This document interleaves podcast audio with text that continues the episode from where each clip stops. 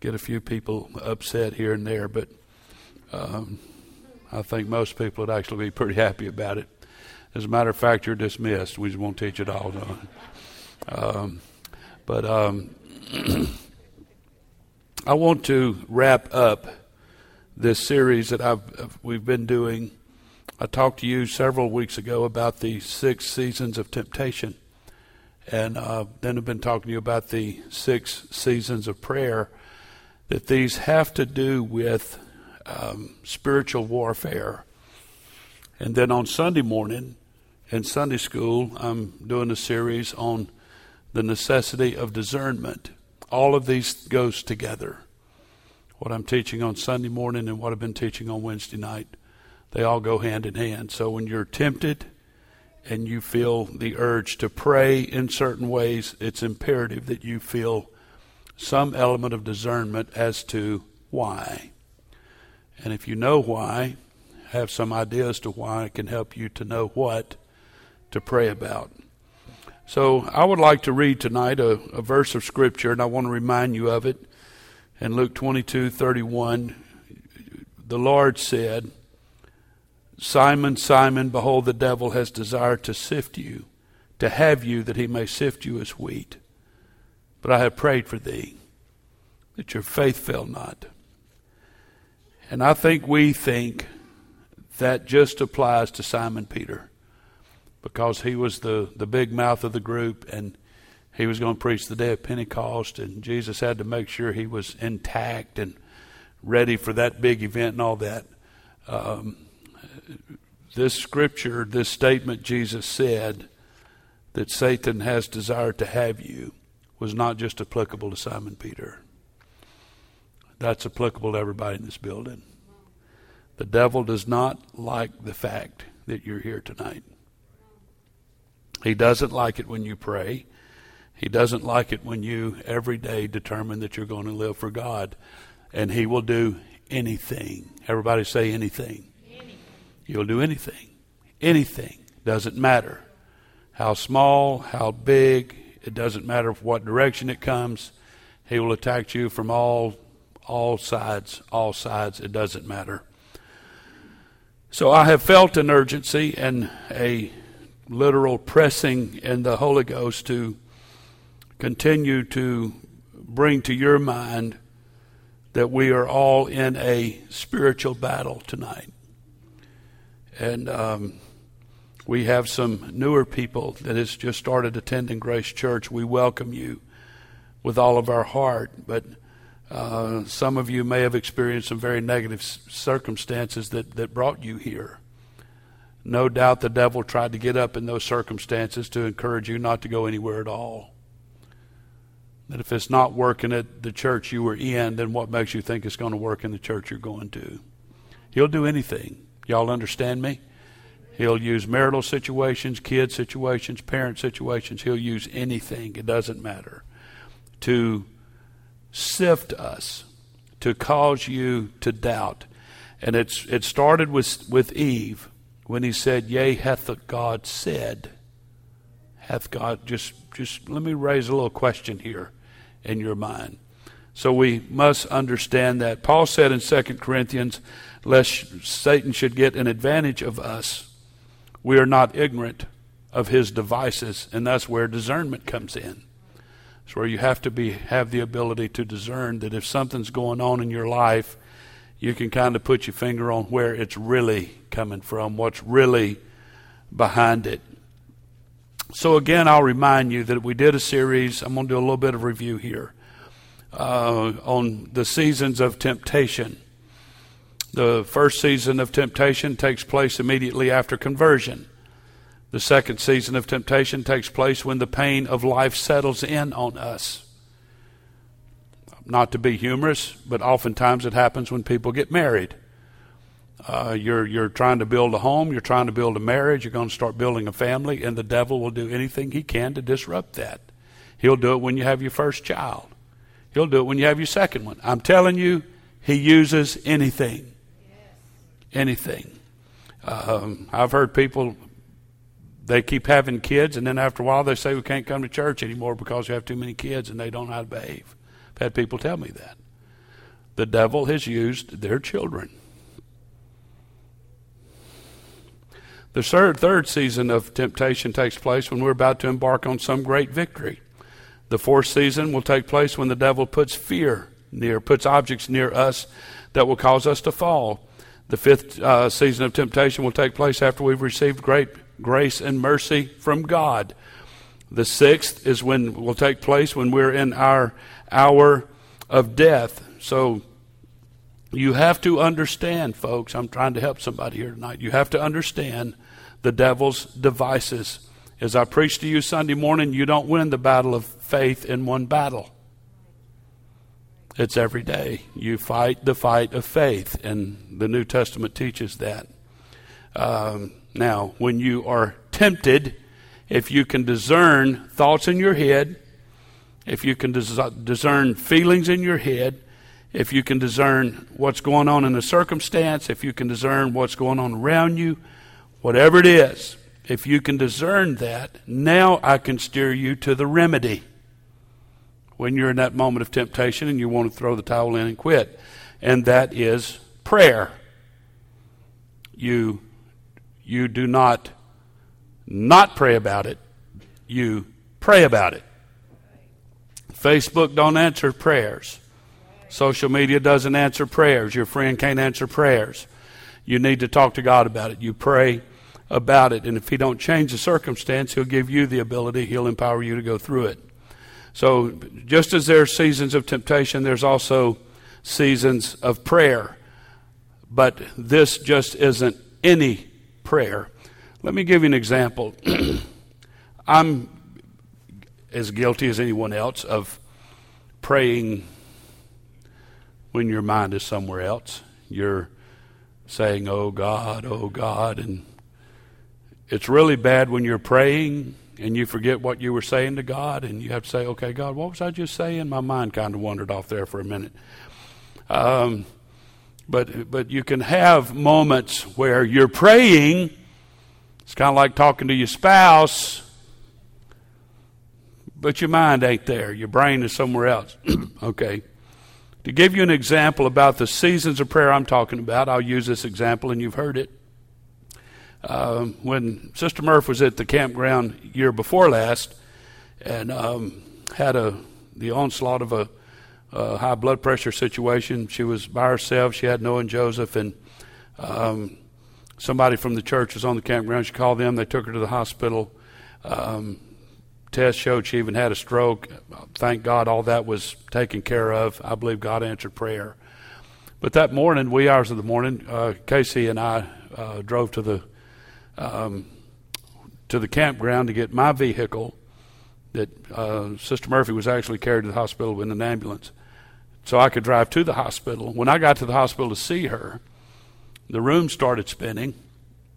I walked outside for some fresh air. It, it didn't cease. Uh, finally went to my car, turned it on, turned the air on full blast, and started praying. I literally felt like I was dying. I started seeing specks. Uh, I was losing consciousness. I ultimately passed out. Come to find out I was dehydrated. That's the end of that story. But at the moment, uh, I was very nauseated and all of that kind of stuff. Uh, I've caught somebody going by and said, Go get me some help. But at that moment, I wasn't praying distracted. I wasn't thinking about what I had to do at the church when I got back. My mind was on my circumstance at that moment. And that's the kind of prayer I'm talking about. You have seasons of prayer when you have to pray like you've never prayed before. And that's what this series has been about. So, this is why it's imperative that you give yourself to prayer even when you don't feel like you need to pray. You still discipline yourself to pray. Means we have to take time out of our busy schedule and set aside time to pray because prayer is a discipline and it can be very challenging to determine to make time for praying. We have to prevail over ourselves. It very well could be that there is a spiritual laziness that can settle in on us. We may also have to battle against restlessness that does not allow us to get focused in our praying.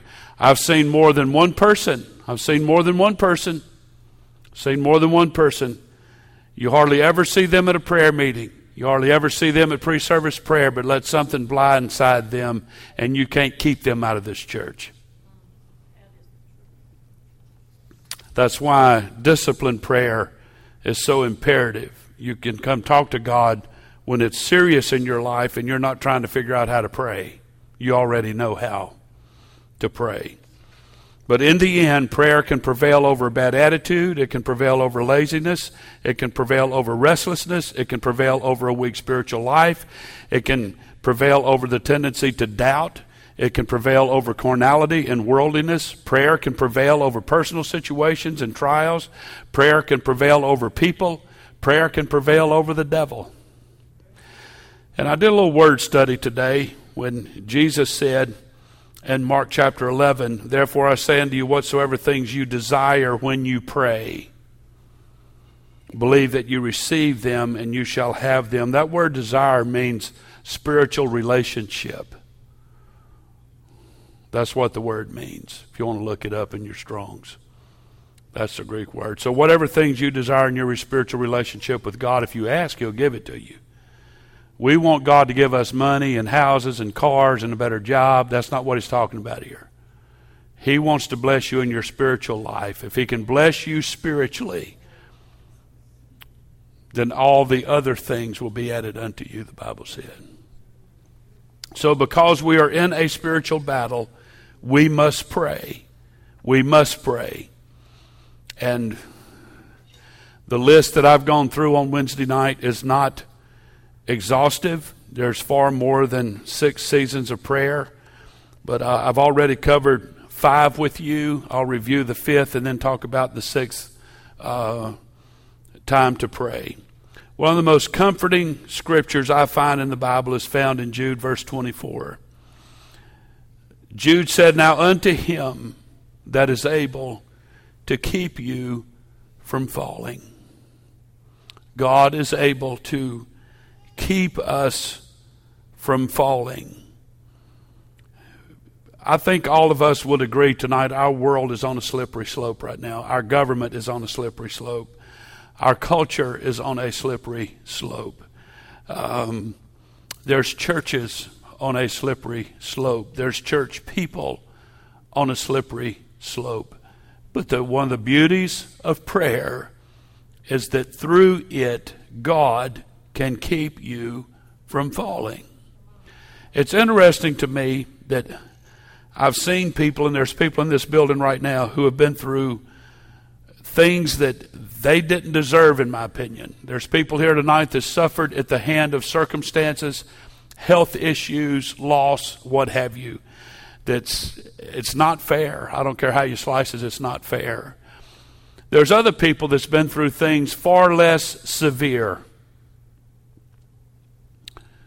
And the people who've been through things far less severe are shaken completely off their path and they abandon their relationship with God. And I've often pondered that. Why can some people go through some things that are so difficult and survive it, and other people who that cannot survive things far less trivial? I have a feeling tonight if you if people would be honest, it would go back to the development or undevelopment of their prayer life. You have to understand, folks, and I, prayer is probably for most of us sometimes very boring because you're talking to somebody you can't see. If we're honest here tonight, we would all admit there's probably a lot of people that we have to talk to that we wish we couldn't see. Just be a whole lot better if there's on the other side of the planet about right now. But but it's it's I, I agree tonight. I admit that oftentimes it's hard to pray because you're talking to somebody you can't see and they don't talk to you back back to you audibly. But what we have to understand is prayer is kind of like a good dinner. When you leave it, you're feeling pretty good. You have a confidence, you have a faith. All of these things go into the development of, of Christian people you have to pray. I don't care how much you attend church. Doesn't matter how much you give in the offering. If you don't pray consistently, you're not going to be a healthy child of God. You're just not. You, you have to pray. Does everybody understand that? Uh, spend as much time talking with your family, especially your spouse. Spend the exact same amount of time talking to them in a week as you do God, and see how your relationship with your spouse goes.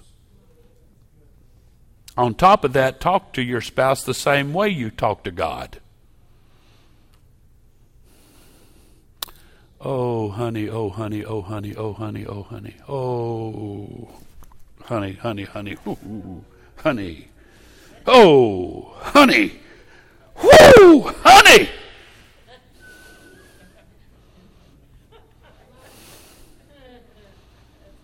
You ever wonder? God looks at us sometimes and say, "What in the world are they saying to me? I don't even have a clue what they're." You know, we talk to God sometimes like he's stupid. We talk to God sometimes like he don't have a clue, like he don't understand. We talk to God sometimes like he's like he's a child. We talk to God sometimes like he's a million miles away. The Bible teaches us across the board to talk to him like you would a father. Like a loving father, a normal father, not necessarily like the one you have, but the perfect father. Talk to him like that, Dad. I understand that language because I am one. And I can promise you there's a lot of kids that can talk to me and say whatever you want to say. But the whole thing changes when it's that one over there because that one's mine. Your daughter can talk to me, and that's one thing. But when that one talks to me, it's a whole other thing.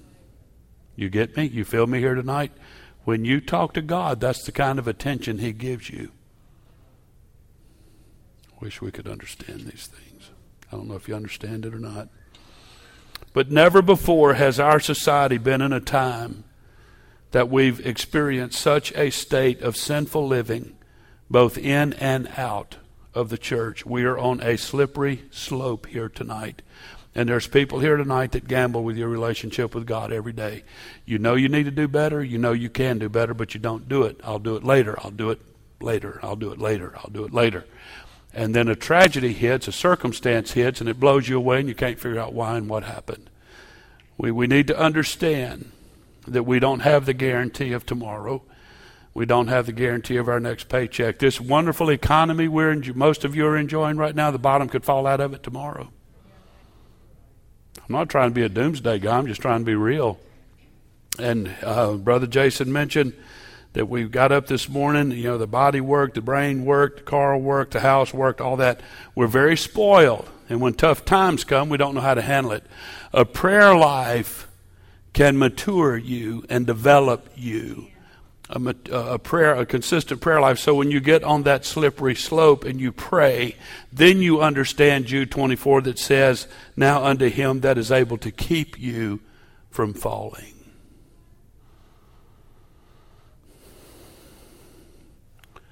The pressure is on every one of us to quit and to give in to what the devil longs to do in every one of our lives. He never quits. The pressure never stops. Had a conversation with somebody today. I'm going to be honest with you. I'm going to be straight up honest. This past Sunday was one of the most powerful services I've been in in a long time. I did not want to be here this past Sunday. Mentally, emotionally, I was shot. Last week was a time of jubilant celebration, and at the exact same time, a horrible, complex situation of grief. But I went to somebody and talked to him for a little while, and he kept me from falling.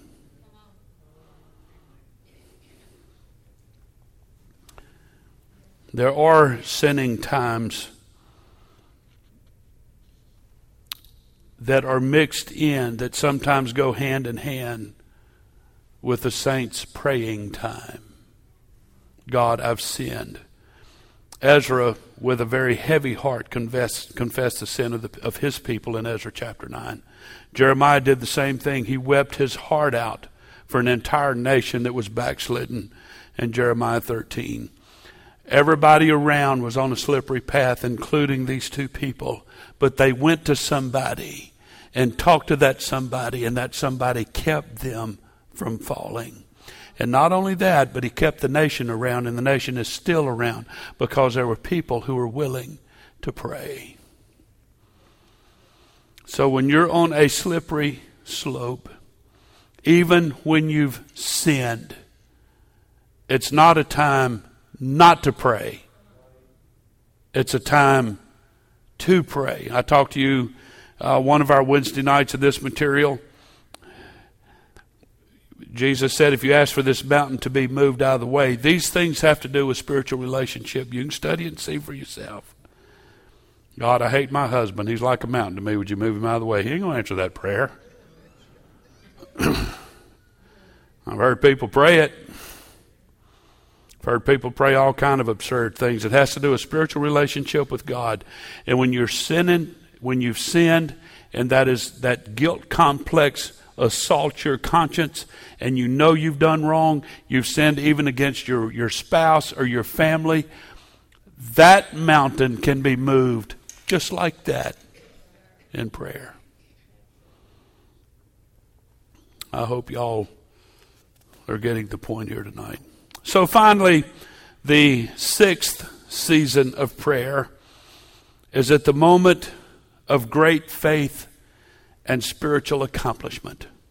The sixth season of prayer is when you've had that moment of great faith and spiritual accomplishment. You've prayed, you fasted, you prayed, and you fasted, you prayed, and you fasted. And, and God finally brought you to that great place where you can say, Hey, man, I made it. And God, you've done these things in my life. God, you, you've accomplished great things. I, I threw my faith out there and you did it for whatever thing you can think of. God, you stepped in on my behalf, and, and here I am. And boy, just great faith. I've left here on Sunday mornings just on cloud nine and say, Man, God, you showed up today, and oh, man, that was awesome, and what have you, and get a text message, and the whole thing can plummet. It's what the devil does. When you're excited and you're jubilant and you're celebrating, he wants to rip the rug out from under you. That's what he does. So the sixth season of prayer is at the moment of great faith and spiritual accomplishment. I have to share with you all this story. It's a little personal. But this past Sunday after church, uh, I told you how I was feeling at the passing of my brother, and it's a long story. And um, his family did not invite his his siblings to his funeral and whatnot. It's a very difficult time, very difficult, very hard. And so I battled through this past Sunday and just had to set my whole emotional structure aside. I just set it aside and, and came and preached my heart out. And uh, God did some amazing things. And, and when I got home, I was in our closet, the bedroom closet. At the last time I'd seen Sister Murphy, she was in the kitchen. And uh, I walked in the our closet and was taking my shoes off or whatever and just talking to God.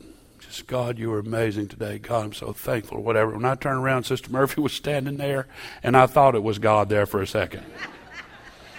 In the female version. I about had a heart attack and leaped out of my skin. I didn't hear her come in. She didn't say a word. She just stood there grinning. And I'm like, this ain't funny. I want to take her head and just bury it in all them clothes hanging right there. She said, Oh, I'm sorry. I didn't mean to scare you. I'm like, Yeah, right. You meant every moment of this. Surprised you didn't have that phone up there videoing it. Interrupting my conversation with God. But I went home Sunday with great faith and felt tremendous spiritual accomplishment. And I know the devil sooner or later is going to show up. You remember after Hurricane Barry, we got up here in the pulpit and talked about how God kept that storm out in the Gulf and we didn't get all the flooding and all that. And even the following Sunday, all them tornadoes that ripped through Central and, and uh, Livingston Parish, Watson, up that way, all of the families that were there that were in all of that mess, God kept his hand on them. Nobody's house was, was damaged. Nothing happened. And we were rejoicing. Y'all remember that? Hallelujah. God did it. You remember that? Well, I promise you, when I got word that my brother had died, we had just arrived in Branson, looking forward to a great time of Bible quizzing with our kids. And I got that news. Of all my siblings passing, that's the one I dreaded the most. I was at a moment of great faith and spiritual accomplishment and got waylaid. Y'all feel me? If you can discern this stuff, if you can discern it, you can figure out where it's coming from and figure out what's going on, it won't beset you so bad. It won't knock you out of church. It won't cause you to be bitter towards God or your family or whoever else. You have to understand where these things come from. And when it happens, God can put you through a season of prayer that will keep you from falling.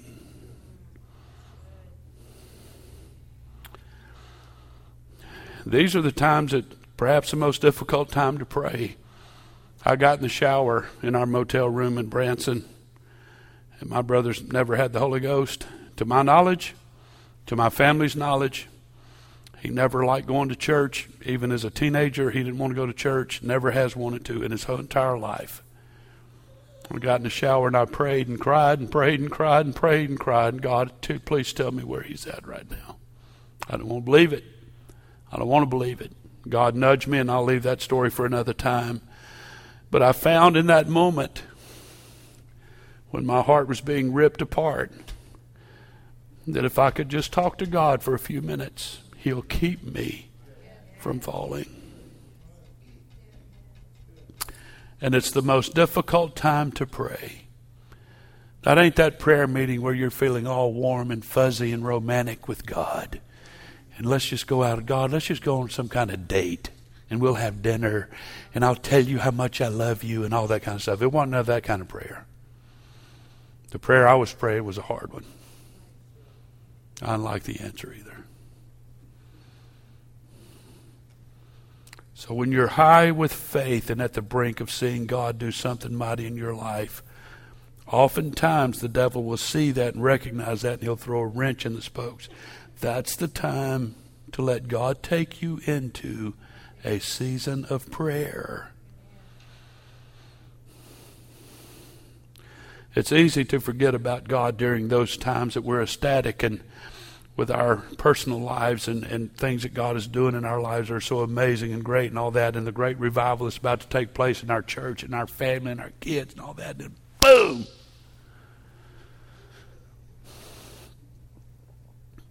And there's a biblical precedent here. When did God tell the children of Israel when they marched around the walls of Jericho? When did He tell them to shout the loudest? It was right before the walls fell. Get fired up, man. You're fixing to see a victory that's going to waylay you. Is God's going to grand slam it out of the park? Da da da da da. What happened right after that? There's an idiot in the bunch that decided to go in there and steal some stuff. And they ended up having a stoning ceremony. The devil did everything he could to take that victory away from them, the excitement of it.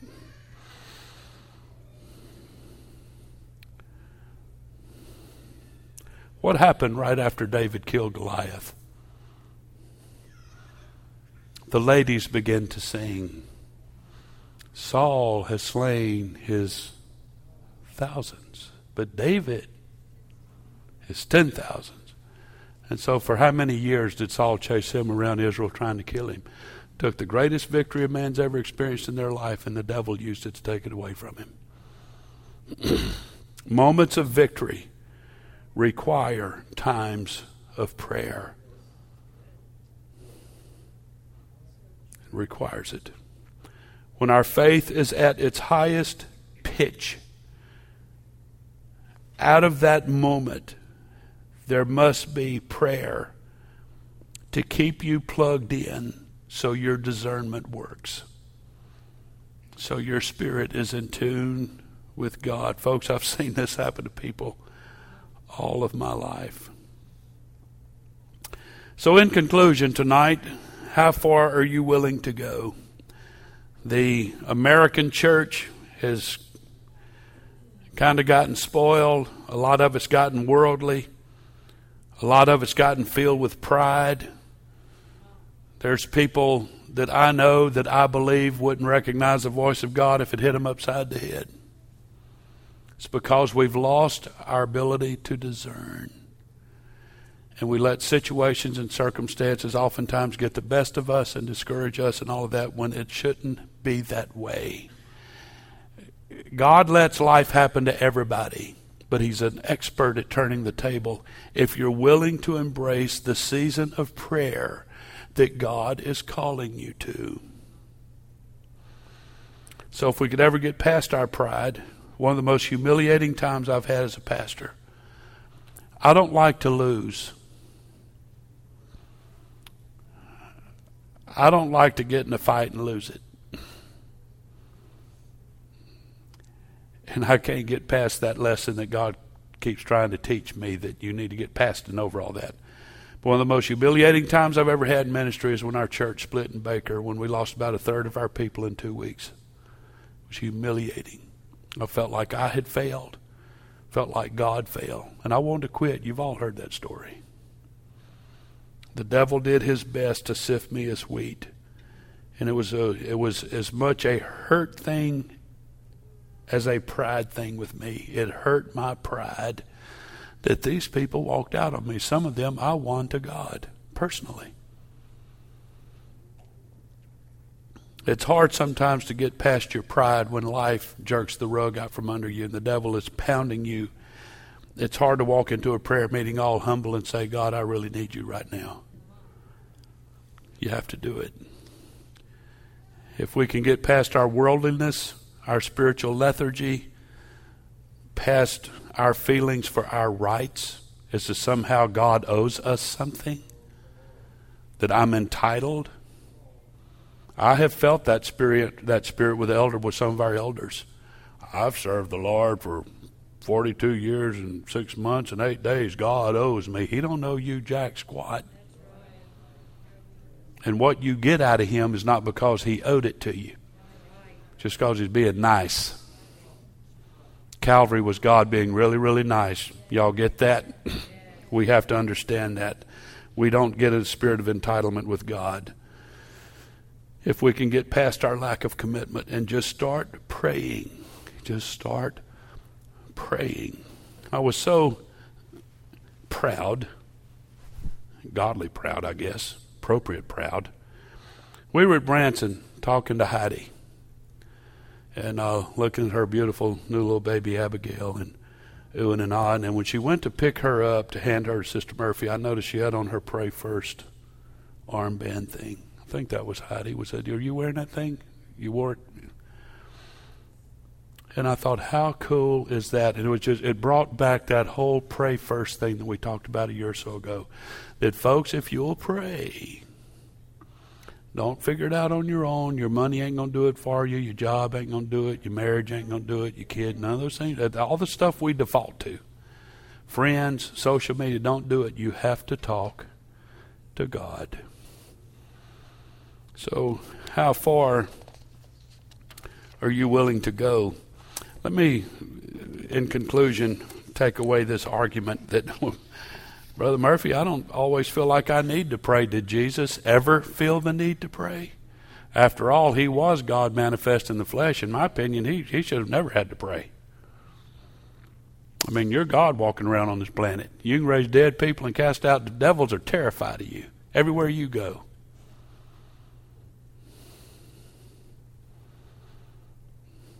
So if he prayed,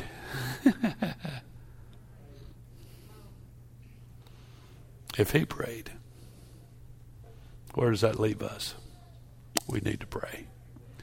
So I'm going to ask Grace Church tonight. Somebody was so sweet to me Sunday after church, very emotional, and said, Pastor, I know people pray for you, I pray for you, but here for the next little while, I'm going to pray for you like I've never prayed before. You know how humbling that is.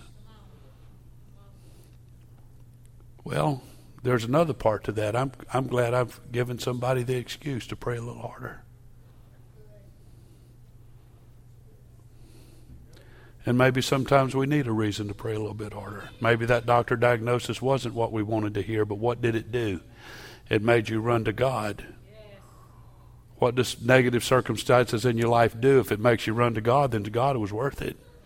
But you know the beauty of God is when you go through the stress, and I pray this way often and I bank on this promise that He gave to Israel, and I believe it can be applicable to us today.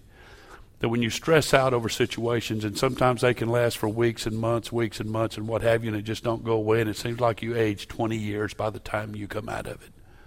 I do. But God has an ability to restore what the canker worm and the palmer worm and all that is eaten. He can restore the years. I've been praying here lately that God, if you just let me feel like I'm 40 again, that'd be really cool. I don't know. Today I've had a little bit of a giddy up in my step. Maybe it's the the person praying from Sunday, but uh, today I've, I felt better today than I have in a long time. I'm thankful for the prayers of God's people, but it just can't become duty and routine and methodical. The effectual, fervent prayer of a righteous man availeth much. So, folks, when you're going through it and times are hard, times are tough, whatever it is you're going through, understand that whether the devil did this to you or not is not important. What it's important to understand is he's going to try to use that to turn you against God, that's when you go pray. And you don't have to come up here to do it. You can be in your car, you can be in your closet, you can be in the shower, you can be anywhere, you can be at work, it doesn't matter. You can talk to God wherever you are. And if you talk to Him sincerely and passionately, you don't have to get loud. I mean, you don't have to, oh, God, in the name of Jesus, work. You'll probably get fired. But you can talk to God. You can talk to him. And he hears every word of it. Talk to him. I'm asking you. Talk to him. God bless you tonight. Stand with me. Let's conclude this with thankfulness of understanding, thankful that it was brought to our attention. If you're not praying, you need to be praying. God's done miracles in lives of everybody here tonight. Yes, He has. He's been kind to all of us. And it's just our, we should just love him enough to want to talk to him once in a while. Let's talk to him right now. Father, we love you. We're thankful for this amazing time together, this beautiful group of people that's come together to hear what thus saith the word of God. And I'm thankful, God, for your presence and power in our lives. And I pray, God, tonight that we'd be more motivated than ever because of maturity, because of spiritual development we don't have to wait on a tragedy. We don't have to wait on heartbreak. We don't have to wait on disillusionment. But God, we're going to talk to you on a daily basis. Every day we're going to talk to you. Every day we're going to talk to you. You're going to be in our lives. You're going to be our life. You're going to be our source of help. You're going to be the ever present help in the time of need. I pray, God, that you would move with us tonight, work with us tonight, move us to where you are, move us to where you are tonight in your will and purpose, and help us to be devoted and committed to talk to you consistently and regularly. We pray it in Jesus' name. In Jesus' name. If you've not picked up one of our prayer first booklets, if you had one and lost it, we have them on the little black bulletin board right outside the door there in the hallway.